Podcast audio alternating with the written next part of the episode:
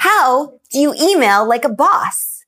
In order to become the boss within you, you need to start acting like one, behaving like one, speaking like one, and in today's world, emailing like one.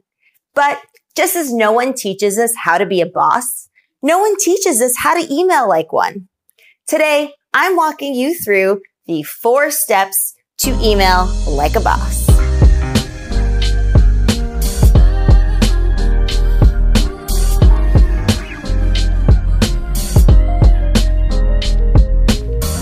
What's up, Explearners? Mary Daphne here of myexplearning.com, where we believe a richer life begins with better communication.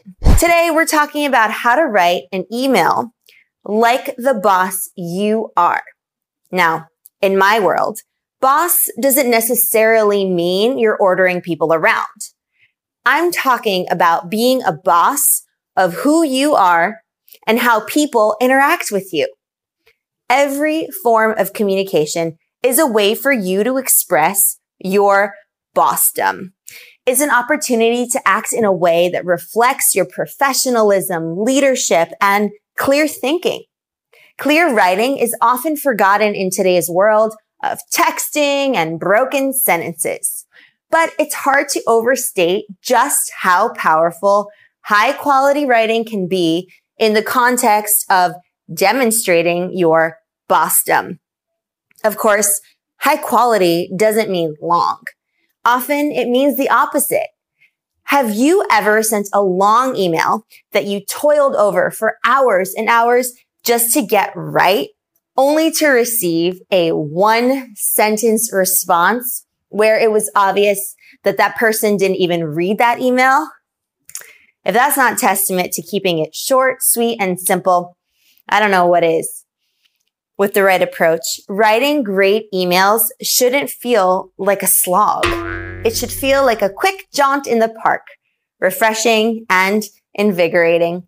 With that, let's look at the four steps you can take to email like a boss.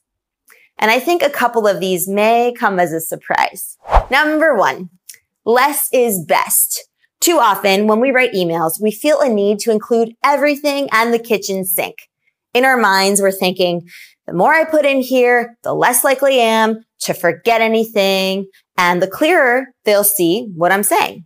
Now, the problem with this approach is that when you put too much info and jam it into that email, the reader loses track of the point that you're trying to make.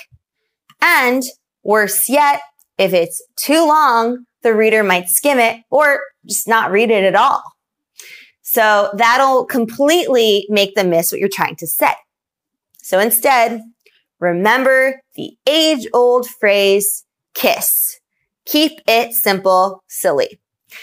What's the best way to do that? Well, before you write your email, take a second to think about what you're hoping to accomplish with this email. This is your mission statement. Jot it down on a piece of paper or at the top of your email and you can delete it later on. Then as you write your email, keep returning to that mission statement. Make sure that every single sentence you write is explicitly helping you achieve that mission statement. Once you've finished writing, reread your mission statement and ruthlessly delete, delete, delete anything from your email that isn't directly related to it. Did you catch yourself going off on a tangent? Exit. Were you making a separate, unrelated point? Save it for a separate email. Now, don't get me wrong. This isn't easy. As Mark Twain famously said, I was going to write you a shorter letter, but I didn't have the time. but this will help you ensure that the person fully grasps what you're trying to say. And by keeping it shorter, it will ensure that they actually read the email at all. Number two, avoid repetition. This is related to the first point, which is that the shorter your email, the more likely it is to be read and understood. And a big culprit in this regard is repetition. We often feel like we need to repeat the most important parts of the email a few extra times just to make sure the point is conveyed. The more you say it, the more likely they're to understand it, right? Mm, wrong. the thing is, when you repeat yourself, you're actually more likely to confuse the reader. They'll think, wait, didn't she just say that before? Is she trying to make a separate point here? I don't get it. Or they might assume that the rest of your email will be similarly repetitive. In that case, they'll just stop reading. If you feel like your main point is getting lost or isn't really popping out enough, you've probably included too much extraneous, unnecessary information in your email. Revisit the first point and try to get rid of all the fluff. Once is always enough. Number three, be explicit about your tone. One big drawback about email is that there isn't any body language and emojis don't count. When you talk to someone in person, you can read their face.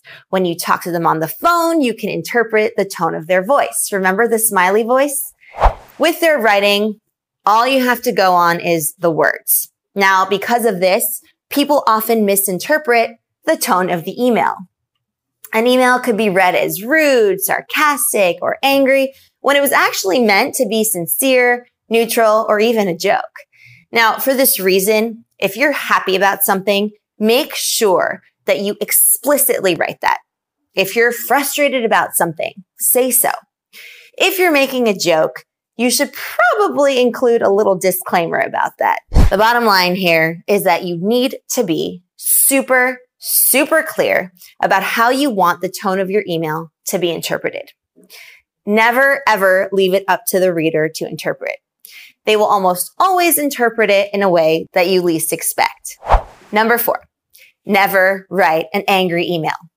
We just discussed how important it is to be explicit about your tone in an email. But one tone you never ever want to strike is angry. To be clear, it's totally fine to express frustration or concern or even confusion. But the truth is anger has no place in email. You will almost inevitably write something that you'll later regret. And that even could have potential consequences. Anger makes people do things they wouldn't normally do. They stop making sense. They lose sight of the bigger picture and they often end up making things worse.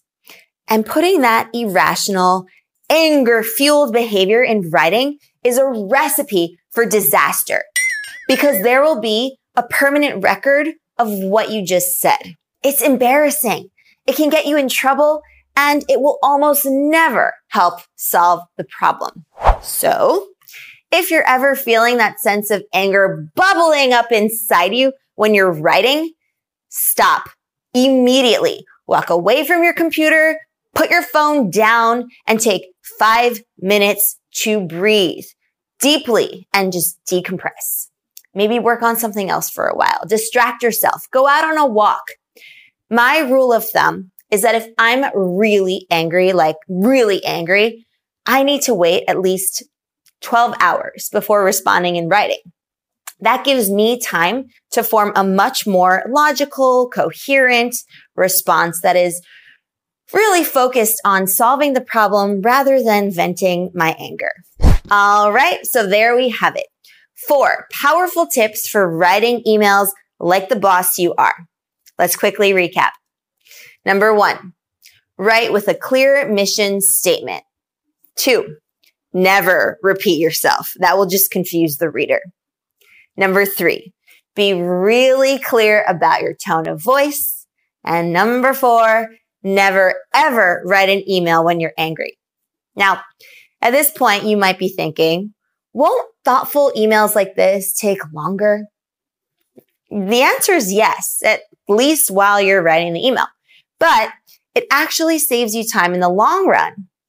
Why is that? Well, because when you write a clear and concise email, you ensure that the reader totally understands exactly what you're saying, which avoids a bunch of additional follow up emails that would have sapped way more of your time trying to clarify what you originally intended to say. In other words, by investing a little extra time and going that extra mile in your email writing, you will get much more value out of your communication and your friends and colleagues and family will start treating you like the boss you are. All right, Explearners, that's a wrap on this lesson. I hope that you enjoyed it and found it valuable. If you did, don't forget to like, comment, and share. It really helps support the Explearning community and it allows me to help support you in your communication goals. And if you haven't done so already, subscribe to join our tribe of Explearners. I will see you in my next lesson. Happy explearning!